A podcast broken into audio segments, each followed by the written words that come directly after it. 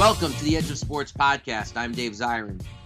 This week we are talking to Rob Elias. If you don't know who Robert Elias is, he's the author of Major League Rebels Baseball Battles Over Workers' Rights in American Empire and Baseball Rebels, the players, people, and social movements that shook up the game and changed America. That's two books, similar titles, different aspects of the history of sports, politics, and the hidden histories of resistance in sports.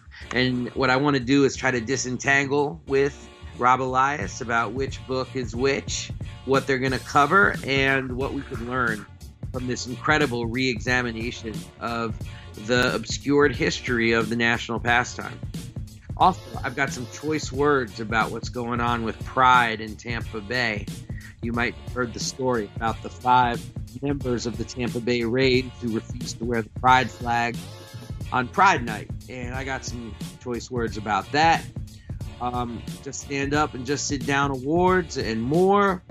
But first, let's talk to Robert Elias. So, Robert Elias, thanks so much for coming on the show. Thank you. So, we've got two books here. We've got Major League Rebels and Baseball Rebels. Can you describe to us, please, like why two books, why at the same time, and what makes them different? Okay, sure. Um, so um, I, I, wrote this book with my co-author Peter Dreier, and uh, we were working in coordination with with each other, and we had a book contract. And um, by the time we finished what we thought was the manuscript, it was about twice as long as what we told the publisher it would be. So we tried to convince them.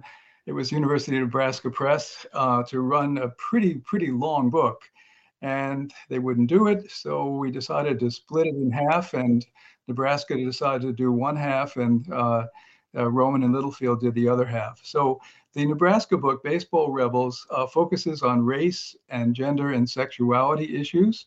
And the uh, Major League Rebels, the Rowman book, uh, focuses on workers' rights and um, American empire. Wow. How do you feel? I mean, I got to ask you this. I mean, it's I hope it's not too, pardon the expression, inside baseball. But how, uh, how do you feel about how this all turned out? Like two books at the same time, similar titles, different companies. Or, or do you feel good about this? Well, it's it's been uh, you know a bit challenging, but it was better than you know not having a book at all. Uh, we just weren't going to find a publisher that was going to publish something that long.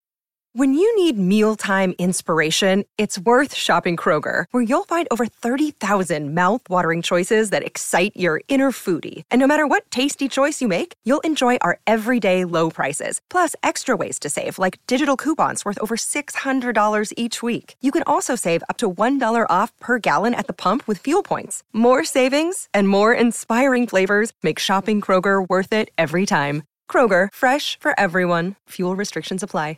Prescription products require completion of an online medication consultation with an independent healthcare provider through the LifeMD platform and are only available if prescribed. Subscription required. Individual results may vary. Additional restrictions apply. Read all warnings before using GLP-1s. Side effects may include a risk of thyroid C-cell tumors. Do not use GLP-1s if you or your family have a history of thyroid cancer. If you've struggled for years to lose weight and have given up hope, did you know you can now access GLP-1 prescription medications at trylifemd.com? We're now offering eligible patients online access to GLP 1s, the breakthrough prescription medication that can help you lose body fat and weight. Listen to what people are saying. It's fun to put on jeans that you couldn't get into six months ago. Every morning, I look forward to getting on the scale. For anybody who's struggling with their weight, it's a godsend. And here's the best part your insurance may cover 100% of the cost of your medication. So go to trylifemd.com to have your eligibility checked right now. Get started today at trylifemd.com. That's T R Y L I F E M D.com. We, we really just underestimated our, our subject. There was a lot more there, uh, a lot more uh, baseball rebels and more stories than we thought originally. And so I think, you know, on the other side of the coin, we're, we're pretty grateful that we were able to find a second publisher and get, you know, everything out there that we wanted to, even if it is in, in two different publishers. Well, the books are fantastic. That's what matters most.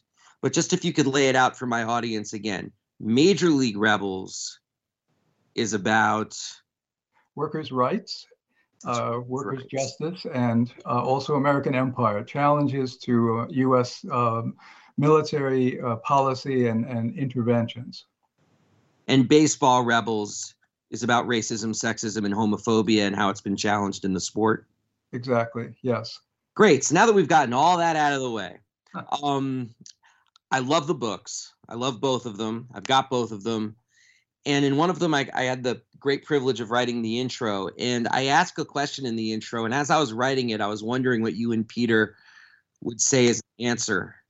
And that question is why do you think baseball is both such a conservative sport by any measure, but also produces these incredibly iconic rebels, not to mention the ones who've been hidden from history that you were able to unearth? Yeah, it's it's an interesting interesting question. I I think maybe part of it is that uh, baseball has a kind of uh, tradition, and uh, that tradition tends to be conservative, and it's partly because of the longevity of the sport. I also think that um, the the owners uh, have gotten away with a lot uh, on the conservative side of the ledger by being exempt from the antitrust uh, laws of the of the United States, and I think they've taken advantage of that to um, move the sport in a in a conservative direction by comparison to uh, to the other sports. So I, I think that begins to uh, get to the bottom of it. But on the other hand, sometimes baseball has been ahead of the curve, right? In the sense mm-hmm. that um, you know Jackie Robinson in the modern era breaks the uh, the color barrier and uh, this is ahead of a lot of the rest of the civil rights movement in the country and also uh, the integration of other, uh, of other sports. Uh, likewise, Curt Flood. Uh, and what he um, set into motion with his Supreme Court case in, in 1972 uh, it not only quickly led to the demise of the reserve clause for baseball players, but then this spread uh, to providing free agency for uh, for athletes in other major sports as well. So it's it's kind of as as I think you're suggesting here, a kind of ironic mix in the sense that a lot of it seems pretty conservative. It's been very closely attached, for example, to U.S. foreign and military policy over the years. But on the other hand, there are some uh, examples where it seems to be ahead of the curve. Mm. Now you just mentioned it at the end of your answer, and I'd, I'd love to think a little bit deeper into that. Um, how has baseball been tied to U.S. empire, and how has U.S. empire served baseball? Right, it is kind of reciprocal. Um, I wrote a book a few years ago called The Empire Strikes Out, and it's the history of baseball's relationship with um, with the U.S. military, and, and, it really goes back as far as the Civil War, and then it sort of, sort of ratchets up as as you get into the late 1800s, the Spanish-American War, and then the whole series of uh, U.S. wars and uh, military interventions, baseball has been very supportive of that. And in a sense, uh, it's helped to sort of um, validate the notion that, uh, that baseball is the national pastime. Uh, waving the flag is, is a way of sort of uh, keeping in the good graces of, um, of politicians and, and military folks, et cetera. So what we see is that uh, baseball gains by being able to show its sort of uh, patriotic stripes on the one hand, uh, and on the other hand, baseball has been very valuable uh, in a couple of ways for the U.S. military. It's been valuable in, in terms of uh, training and uh, entertainment for ball players over the over the over the decades, really and also in the many interventions uh, that our military has done around the around the world, oftentimes baseball is used to placate the local populations. You know, give them baseball as a distraction, and maybe they won't be as rebellious against the occupation. So those kinds of things. wow, and then of course creating a reservoir of talent uh, in the Caribbean. Mm-hmm, exactly. Those imperial ventures, which has benefited baseball mm-hmm. dramatically, of course. Um, speaking of one of those players, uh, a person, of course, of one Puerto Rican descent, Roberto Clemente. Uh, you, you, write about him in the book. What do you feel like people don't know about Clemente, who to me has always been one of the most fascinating figures? Like, what's something about Clemente that you think you, you would like people to know? Well, the first thing is that he he was really a very outspoken agitator for uh, Latino rights against uh, U.S. racism, both both in the United States and then and then of course in his part of the U.S. in, in Puerto Rico in, in particular. Uh, he was friendly with Martin Luther King. Uh, they met a number of times. King was in Puerto Rico a couple of times. They even played baseball together. Uh, and he was very supportive of the civil rights movement uh, generally. Um, he was one of the leaders of the uh, boycott uh, that was started by the Pittsburgh Pirates uh, to um, make sure that opening day was canceled when Martin Luther King was assassinated.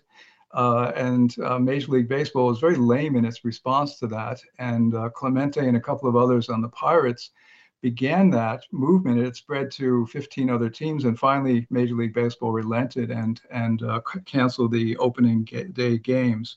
But I think the other thing is that I, I think what people do know about Clemente at the end is that he died in a plane crash, and uh, he died in a in a crash delivering supplies or attempting to deliver supplies to Nicaragua after their devastating um, earthquake. Um, but what's less known is that he insisted on delivering those supplies personally, and he boarded essentially an unfit and overloaded plane because he had learned that uh, the US backed Nicaraguan dictator, Anastasio Somoza, had, with US assistance, been confiscating and stockpiling aid arriving in the country instead of distributing it to the people who needed it. Clemente felt that his status and, and presence would help to guarantee that the supplies would reach the earthquake victims and he died uh, trying. So, in a sense, a kind of casualty of U.S. foreign policy. Wow. I'll, I'll, i got to now ask about a similarly iconic figure that we think we know something about, but there's a deeper truth. What is it you wish everybody knew about Jackie Robinson? Yeah, that's. I think that's another another um, good one to consider because we we tend to think, well, okay, he um, played a heroic role, role in breaking the color barrier in conjunction with Branch Rickey. And then somehow we, we kind of forget about um, the rest of what he what he did. But um, first of all, he was a rebel before that. Uh, when he was in the U.S. Army in 1944, he broke barriers against blacks becoming officers in the in the military. That was a big deal at the time. And then he refused to sit on the back of a military bus. Uh, this is uh, about 10 years or 12 years before Rosa Parks did the same thing. And he was hauled off the bus and he was court martialed.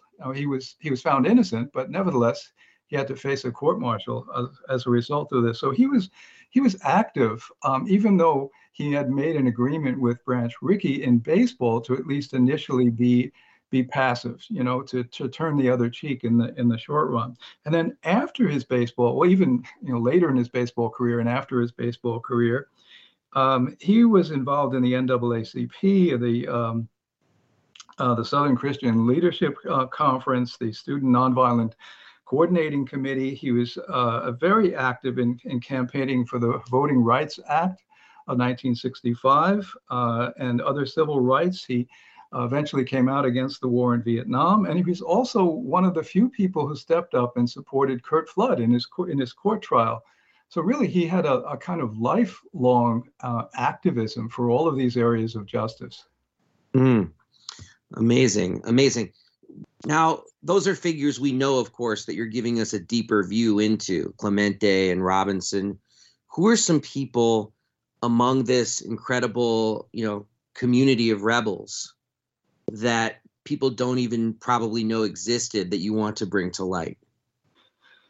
Yeah, uh, well, there's several, and and I think it, it's good to point that out because there are people who will be recognized in this book, uh, in these books, um, and, and maybe we know less about them than we should. But then there are others who are going to be um, not very well recognized, but who made you know important contributions. So I'll just pick one out to start. Is um, a guy named Sam Sam Nahem.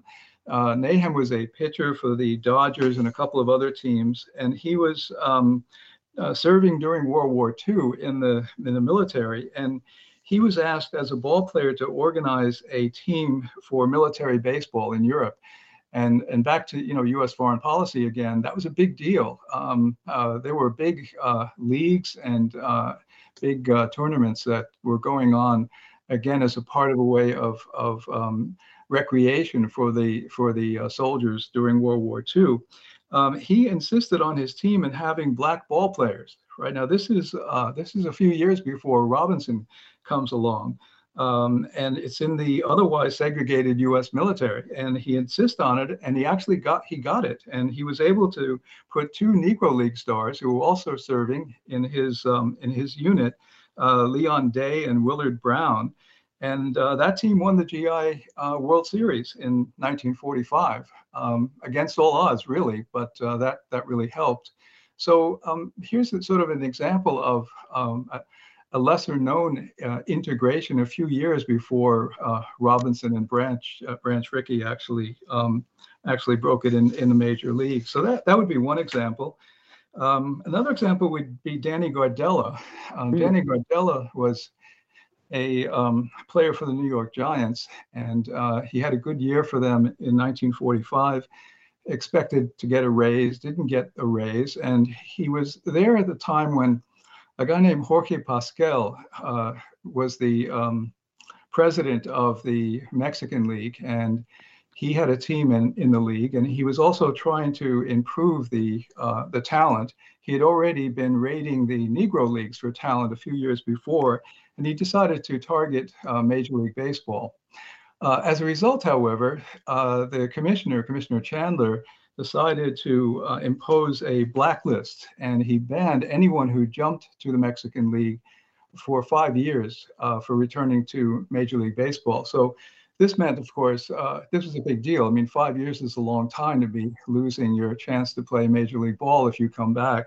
Anyway, Gardella played in Mexico for a year. He came back, he was banned like the others, and he decided to, to file suit.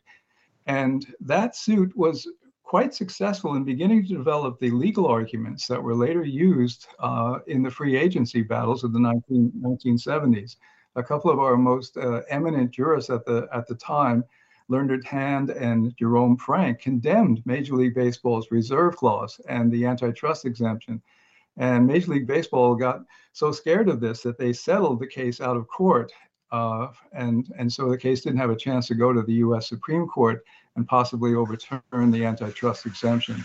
So, um, what Peter and I try to do in the book is to show how there's kind of a, a hidden history of, of steps that are taken to help to promote uh, workers' rights on the one hand or racial justice on the other hand. And that's sort of the hidden history that that uh, we're hoping that uh, you know people will have a greater appreciation appreciation of in reading our books. Amazing. Um, was one of your inspirations writing for this that it actually looks a little bit like the calcified world of baseball is starting to crack open a little bit with more political players? I mean, I've sent your book already to a couple of guys I know uh, in the majors, and I don't think I would have been able to say that five years ago if you'd written a book like this. Yeah, well, we hope so. I mean, in a sense, we think it's only fair, right? Because you know, athletes, uh, and you know this well, athletes are, are, are largely condemned for getting political. Uh, at least they have been. Um, you know, uh, Colin Kaepernick gets condemned for taking a knee, right? And uh, Steve Kerr was just ridiculed for demanding uh, uh, gun control. LeBron James was told to just shut up and dribble, right? And so um, this has been the, the the sort of the attitude. But I think what we're finding is is recently ball players, including baseball players, are willing to uh, step up and take and take a risk. And um, so we think it's in, in a sense it levels the playing field since uh, you know since the owners have been playing politics for for decades, and you know they use their resources and platforms to uh, lobby for. Uh, candidates and public policies that uh, that help them, and they're very successful in doing it, and they spend a lot of money doing it. So why shouldn't the players be able to uh, give their perspective on uh, American politics and American, you know, American economy if the owners are have always been able to do that. So yes, I think you're right. I think more people are coming out. Um, you know, you probably know that uh, the Giants manager Gabe Kapler has uh, decided to boycott the national anthem in protest against the lack of gun control and and other things that are disturbing him about the direction of American society. So good for him. Yeah. Um, you know, one of the things you said early on, which I think might have had people look twice, is you said um, racism, sexism, and homophobia. I don't think people know a great deal about how homophobia has been challenged in baseball. Could you just tell us a little bit about that? Yeah, sure. Um, well, of course, this is um, something that uh, ball players um, in you know in the past at least have been reluctant to uh, come out and and to uh, you know acknowledge their sexuality because they fear the reaction of their teammates and the reaction of others in uh, in their sport. Um, probably the you know the uh, an earlier person who's um, more interesting in, in this in this realm is Glenn Burke, who played for the Dodgers and the Athletics in, in the 1970s. So he Burke um, he hid his homosexuality publicly, but he did admit it to some of his teammates, and this this sort of began to open the door a little bit. He he did he did suffer for it. He was mistreated, and and ultimately in a way hounded out of the out of the game, and and he dies kind of tragically um, uh, not that many years um, afterwards. But I think you know each person who takes a step then provides um, a model for others who come along. So Billy Bean, not the Billy Bean on the Athletics, but Billy Bean who played for the Dodgers and the Tigers and, and the Padres in the 80s and, and 90s, he was initially married to a woman and masquerading as a heterosexual, but he eventually came out after his baseball career. And to Major League Baseball's credit, they have made him an ambassador for um, trying to promote more tolerance in that um, in that regard. So I, I think there's there's some interesting things on, on the horizon. There's some minor league ball players who have come out even while they're playing, which is a big a big step uh, to take. And uh, so I think uh, I think we're going to see, uh, and I hope Major League Baseball is serious about this. I think we're going to see more people um, do this. Dale Scott, uh, the um, the umpire, has also come out, and and in fact, he's just written a book uh, that's out about his uh, his experience. So I think there's some good news in that regard. Excellent, excellent. Is there anything, Robert? First of all, thank you so much for taking the time to speak with us. Is there anything about the book that you'd like to add? Um, I think the one thing is, uh, you know, at the end of both books, we have sections called Baseball Justice. and so I think we're trying to give credit where credit is due, but there's so much more that either Major League Baseball could do or that the uh, Players Association could could do, um, trying to get more African Americans back into the into the sport uh, protesting the uh, sweatshops that are making the baseballs and other gear in places like Costa Rica and other other countries, um, protesting the exploitation of young Latino players um, who are still being exploited in the Caribbean, uh, demilitarizing baseball and, and ending its role as a kind of agent of U.S. Uh, foreign policy. The minor leaguers are getting less than minimum wage, so to try to uh, help them unionize and, and to escape their slave wages and, and often deplorable uh, living conditions, and, and pushing back against public subsidies, for example, uh, and also acting in solidarity.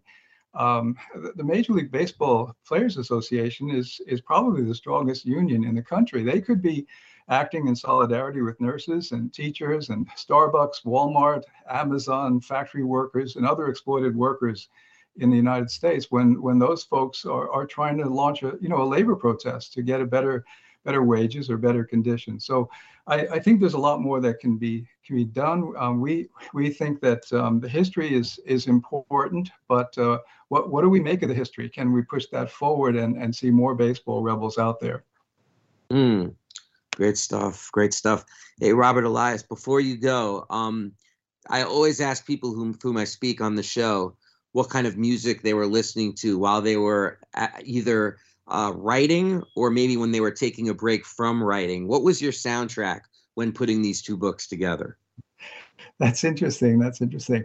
I, I, have an odd combination. Maybe I'm not alone. I like to listen to jazz, but I also like to listen to um, sort of old school, uh, you know, Frank Sinatra and and also some of the the early rock and roll. So it's kind of a, a, a weird combination, but um, that, that, gets me going. It's a good question because um, music is important. Absolutely, shooby dooby doo, and all exactly. of that. Exactly. Well, Rob, thanks so much for joining us on the show. I've wanted to have you on for a long time. I really appreciate it. Well, thank you so much, Dave. Okay, be well.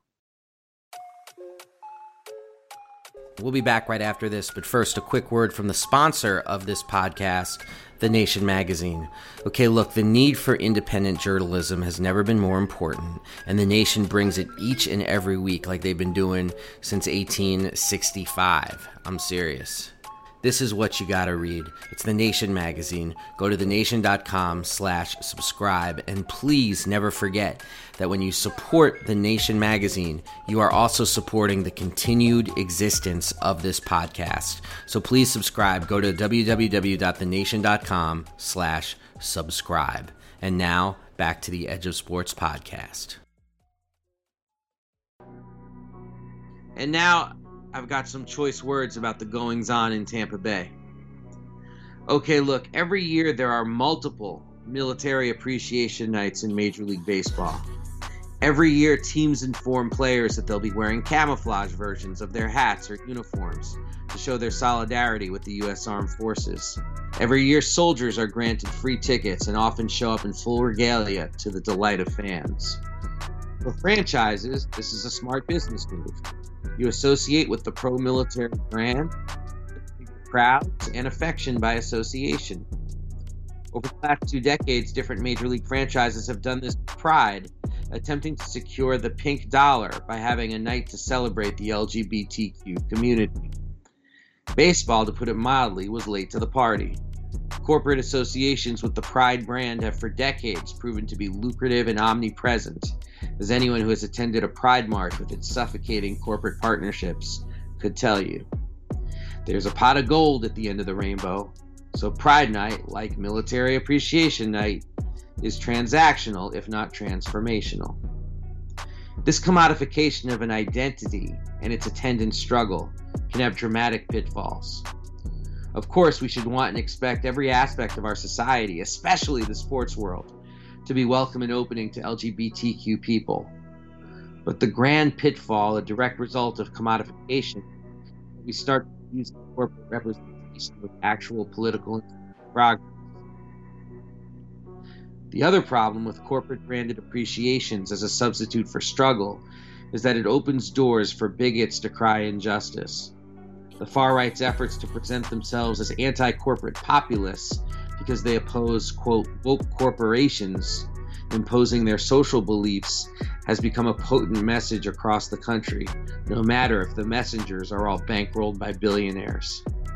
This can lead good people on the left to defend companies like Nike as if they are somehow allies in struggle, instead of corporations attempting to connect with a left leaning youth market. Corporations are out for the buck, take. This has revealed itself in Tampa Bay, where the Rays baseball team attempted to celebrate their 16th annual Pride Night by having players wear the Pride flag on their uniforms or hats. Well, five players refused on what they said were religious grounds, calling it a faith based decision. Keep in mind that Pride Night is designed to be an innocuous event whose only message is not support the liberal gay agenda, but simply that LGBTQ people are welcome at the ballpark. By refusing to wear the flag, the players used religion as a cover for bigotry. But now the Tampa Bay Five, even though they were not sanctioned for their act, look like political rebels or even martyrs in the GOP's war against corporate wokeness. It's impossible to separate the decisions of these players from the actions by their thuggish governor, Ron DeSantis. First, he rammed through his Don't Say Gay law, which serves to attack LGBTQ teachers and drive them from the classroom. This then led to his high profile attack on the ultimate woke corporation, Disney, when they raised a peep against the law. And lastly, DeSantis' practice of punishing people who he perceives to be his political enemies resulted in him killing a $35 million state funded bill that the Tampa Bay Rays wanted for a youth sports player development complex. He did this out of spite because the Rays tweeted last weekend about gun violence after the child massacre in Uvalde and announced a $50,000 donation to Everytown for Gun Safety, a nonprofit organization. It should therefore not surprise us a lick that right wing players would feel the political winds against their backs and go after woke corporations, their anti gun franchise owners, and LGBTQ people in one fell swoop. And now, on top of it all, they get to look like martyrs in the face of corporate rule and angry tweeters. A bright side to this mess is that several players have stepped up to explain why they're proud to wear the pride flag. These players are using their platform to amplify the necessity of standing with LGBTQ people. Their bravery should be clarifying as to what we should be demanding out of Pride Night at the park. Let the anti gay players opt out. Let's see who is actually for LGBTQ rights or who is merely wearing the uniform with no pressure from management. Even if the reality of how many players would actually wear the flag could be disheartening, it would mean all the more to see which players do choose to represent. It also gets us out of being bedfellows with pink logo branded corporate entities that are trolling for dollars and will duck for cover at the slightest friction with the right. Independence from the corporate is also necessary because the right should never, ever be allowed to present themselves as martyrs against big business, especially while they're bankrolled by the very people they pretend to oppose. Corporations are not agents of change, brand representation is in progress, and commodified dissent only mangles the struggle. We'll be back right after this with a quick word from Edge of Sports. Hey, everybody out there, this is Dave Zirin with the Edge of Sports podcast people got to know that we put this podcast on with elbow grease and and bubble gum on a weekly basis. And we're proud of the work that we do. We love it. But we can't do it without support from you the listener. So please go to patreon.com slash edge of sports pod and support the podcast. That's patreon.com slash edge of sports pod. Any little bit you might give to support the podcast actually makes a huge difference to the work we're trying to do. That's patreon.com slash edge of sports pod we appreciate you, make no mistake about it. And now, back to the Edge of Sports podcast. And now it's time for the Just Stand Up Award. Just stand up and just sit your ass down. The Sit Your Ass Down Award. Sit your ass down. It goes to golfer Phil Mickelson, who left the PGA Tour to join the Saudi Golf League, otherwise known as LIV. And I just want to read you what Mickelson said in uh, February about the idea of a Saudi Golf League. He said, they're scary motherfuckers to get involved with. We know they killed Washington Post reporter and U.S. resident Jamal Khashoggi and have a horrible record on human rights. They execute people over there for being gay. And then, Mickelson says, knowing all of this, why would I even consider it? Because this is a once in a lifetime opportunity to reshape how the PGA Tour operates. In other words, it's an opportunity for Phil Mickelson to get paid. Phil Mickelson, whose gambling addiction is legendary, clearly needs the money despite nine figures of career earnings on the golf tour. He needs the money. He says he has not resigned from the PGA Tour. He says he has not resigned his membership. But going to the LIV Golf Invitational Series uh, outside of London, as he's, as it's known, I mean, by the way, the commissioner of this is Greg Norman. I mean, this is just like, like golfers. I'm sorry, golfers are just the worst. There, I said it.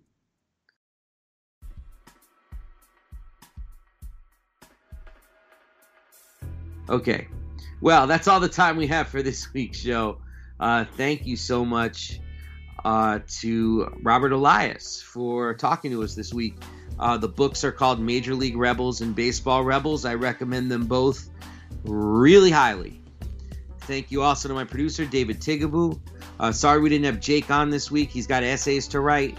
Everybody out there listening, please stay frosty. We are out of here. Peace.